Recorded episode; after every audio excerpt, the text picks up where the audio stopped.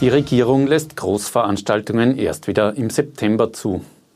Eine Pädagogin klagt an, viele Kinder und Lehrer seien mit Homeschooling überfordert.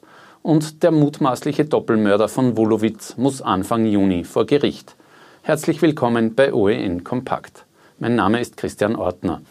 Große Stadtfeste oder auch Musikfestivals wird es heuer im Sommer nicht geben. Die Bundesregierung hat heute wegen der Corona-Krise das Verbot für Großveranstaltungen bis zum einunddreißigsten August ausgeweitet. Viele Menschen eng und zusammenstehend, das wird aus logischen Gründen, denke ich, und nachvollziehbaren Gründen nicht möglich sein. Betroffen sind etwa Events wie das Frequency Festival, das Donauinselfest oder auch die Konzertreihe Klassik am Dom in Linz.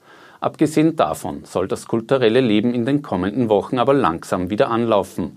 Mitte Mai sollen Museen, Büchereien und Archive öffnen können. Wann es in anderen Bereichen, etwa beim Theater, soweit sein wird, kann Kulturstaatssekretärin Ulrike Lunacek derzeit noch nicht sagen. Bei Theater geht es dann oft auch heftig zu, vielleicht einmal eine Schlägerei oder vielleicht auch eine Liebesszene. Das wird nicht gehen, ja? Wahrscheinlich.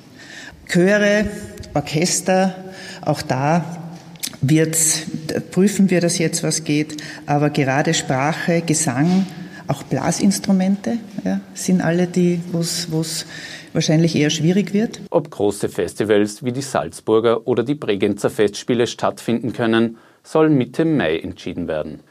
Nach den ersten Lockerungen der Schutzmaßnahmen diese Woche sollen jetzt auch die Spitäler wieder schrittweise für Nicht-Corona-Patienten geöffnet werden. Laut Gesundheitsminister Rudolf Anschober soll das aber nicht von heute auf morgen geschehen. Das ist keine Hauruck-Geschichte, sondern die gehört, gehört und wird regional differenziert geplant, weil wir regional sehr unterschiedliche Situationen haben. Auch die Arztpraxen sollen schrittweise wieder in einen Normalbetrieb übergehen, unter ganz bestimmten Voraussetzungen. Es wird weiterhin die Priorität für telefonische Voranmeldungen geben. Es wird ein Patienten- und Wartezimmermanagement geben. Die Zahlen der Corona-Infizierten in Österreich entwickeln sich unterdessen weiter erfreulich. Seit Tagen schon liege die tägliche Zuwachsrate im Durchschnitt bei einem Prozent. Das sei einmalig in Europa, sagt Anschober. Bei Verdacht auf Covid äh, wird es natürlich auch notwendig sein, äh, weiterhin Schutzausrüstungen, Schutzbekleidungen äh, zu verwenden. Äh, und das Ziel ist auch, äh, dass Patienten und Patientinnen äh, in den Ärzteordinationen auch einen Mund-Nasen-Schutz äh, verwenden. Noch völlig unklar ist, wie es in Österreich mit den Schulen weitergeht. Vorerst steht weiter Homeschooling auf dem Programm und die Umstellung darauf habe in vielen Bereichen ganz schlecht funktioniert, sagt jetzt eine Linzer Pädagogin. Es war für die Kids äh, komplett schwierig, es war auch für die Eltern schwierig äh, und es war für ganz viele Lehrerinnen und Lehrer die Umstellung äh, katastrophal. Äh, man hat in der Schule seine gewohnten Strukturen und auf einmal wird es äh, auf den Kopf gestellt und man muss von heute auf morgen reagieren. Vielen Kindern fehle schlicht die digitale Kompetenz, die fürs Lernen zu Hause notwendig ist. Wir sehen die Kinder in der Straßenbahn mit den Handys, mit den Smartphones herumspülen, aber TikTok und YouTube ist keine digitale Kompetenz. Die Folge seien Lerndefizite, die nur mehr schwer aufzuholen seien, sagt die Pädagogin.